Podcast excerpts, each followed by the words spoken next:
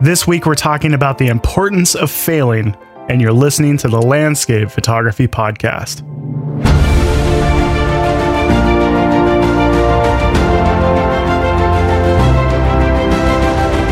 This is Nick Page, and as always, thank you guys so much for tuning in this week.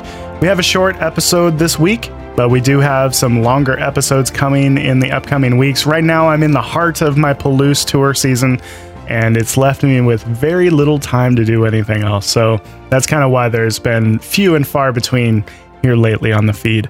Before we jump in this week, I do want to let you guys know that I have a new tutorial available if you go over to visualwilderness.com or check the show notes where I'll have an affiliate link, right now I have a tutorial that is on sale for 24 more hours. It ends on June 6, 2018.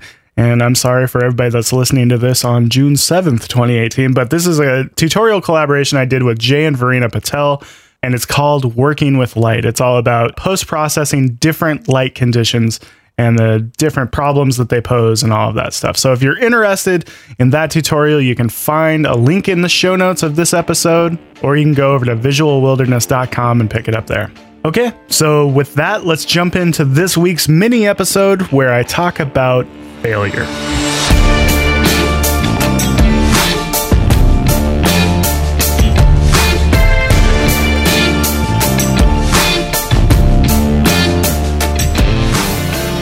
I have failed.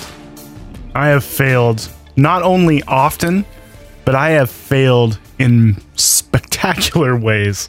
And one could argue that it is those very failures that have made me the decent photographer that I am. With photography, there's a bunch of different ways that you can fail. Sometimes it's a little things like you show up to a location and the light is happening and you don't really get that composition that you know, you wish you could have had you had more time. Sometimes you can fail in tremendous, huge ways.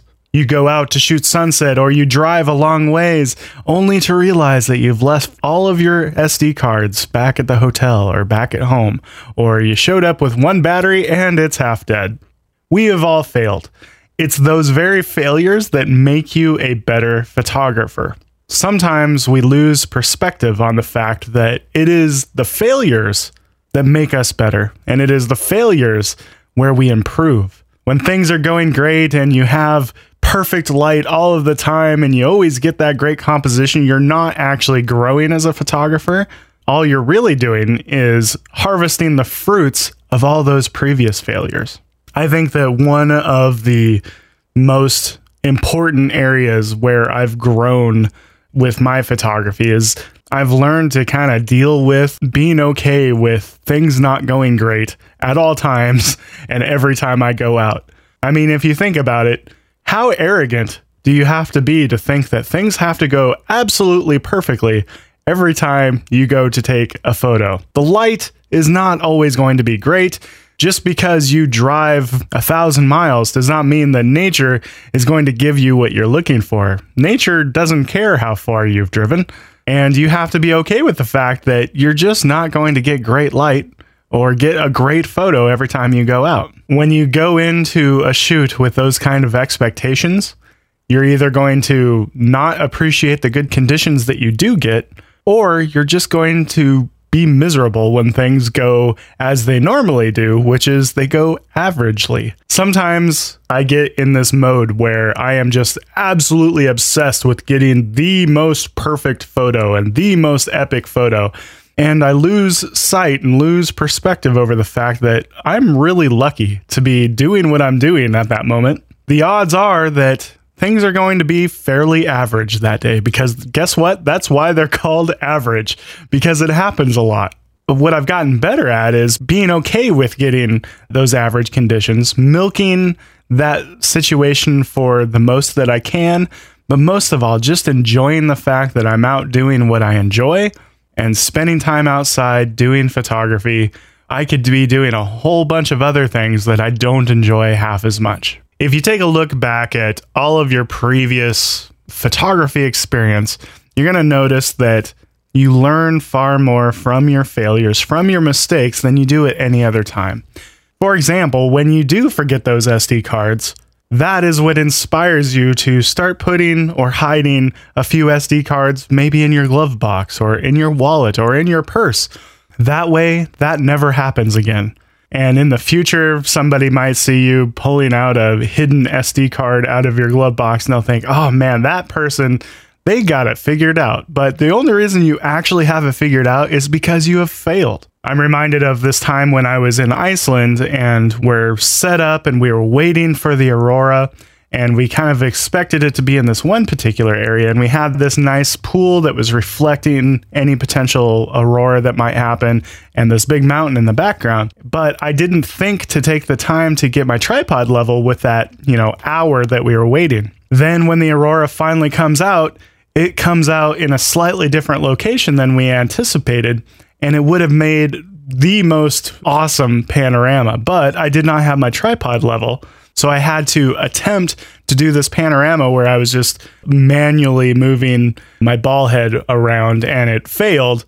And that taught me hey, I need to set up my tripod level as soon as I get to a location, especially when I have lots of time. Those failures are what educate us and make us better photographers. So don't be so hard on yourself when they happen. Just try to learn from them and do better next time. And that is what creates a more prepared photographer the next time you go out. And another thing is that it's really easy to get locked into this mindset of, I'm only going to be happy if I come away with an amazing photo. And the problem with that is that so many of our trips do not end in amazing photos. And does that mean that we are just determined to be miserable if we don't get the shots that we're looking for, or we don't get that amazing sunset, or we don't, you know, get the exact conditions that we're looking for? Do we really want to be miserable while we're doing something that we supposedly love? If you love photography, you love photography even if the conditions don't line up. That is something that I constantly have to remind myself of. And it's something that I'm finally doing a little bit better at. So, really, this is just a short message that I kind of wanted to put out there is to stop being so hard on yourself and try to stop and smell the roses, even when the skies are empty and blue or overcast and gray. Try to make the most of it. Try to milk out what you can from those shooting situations, but be okay with not coming home with the most iconic, amazing photo. Give yourself permission to suck once in a while. You do not always have to be this amazing photographer that produces amazing work every time you go out. And the sooner that you give yourself that permission to not be perfect all of the time, that is when you'll feel more liberated to be a little bit more creative, have a little bit more fun, not put so much pressure on yourself. And guess what? That is going to make your photography better because you've given yourself liberty to be creative and to have fun.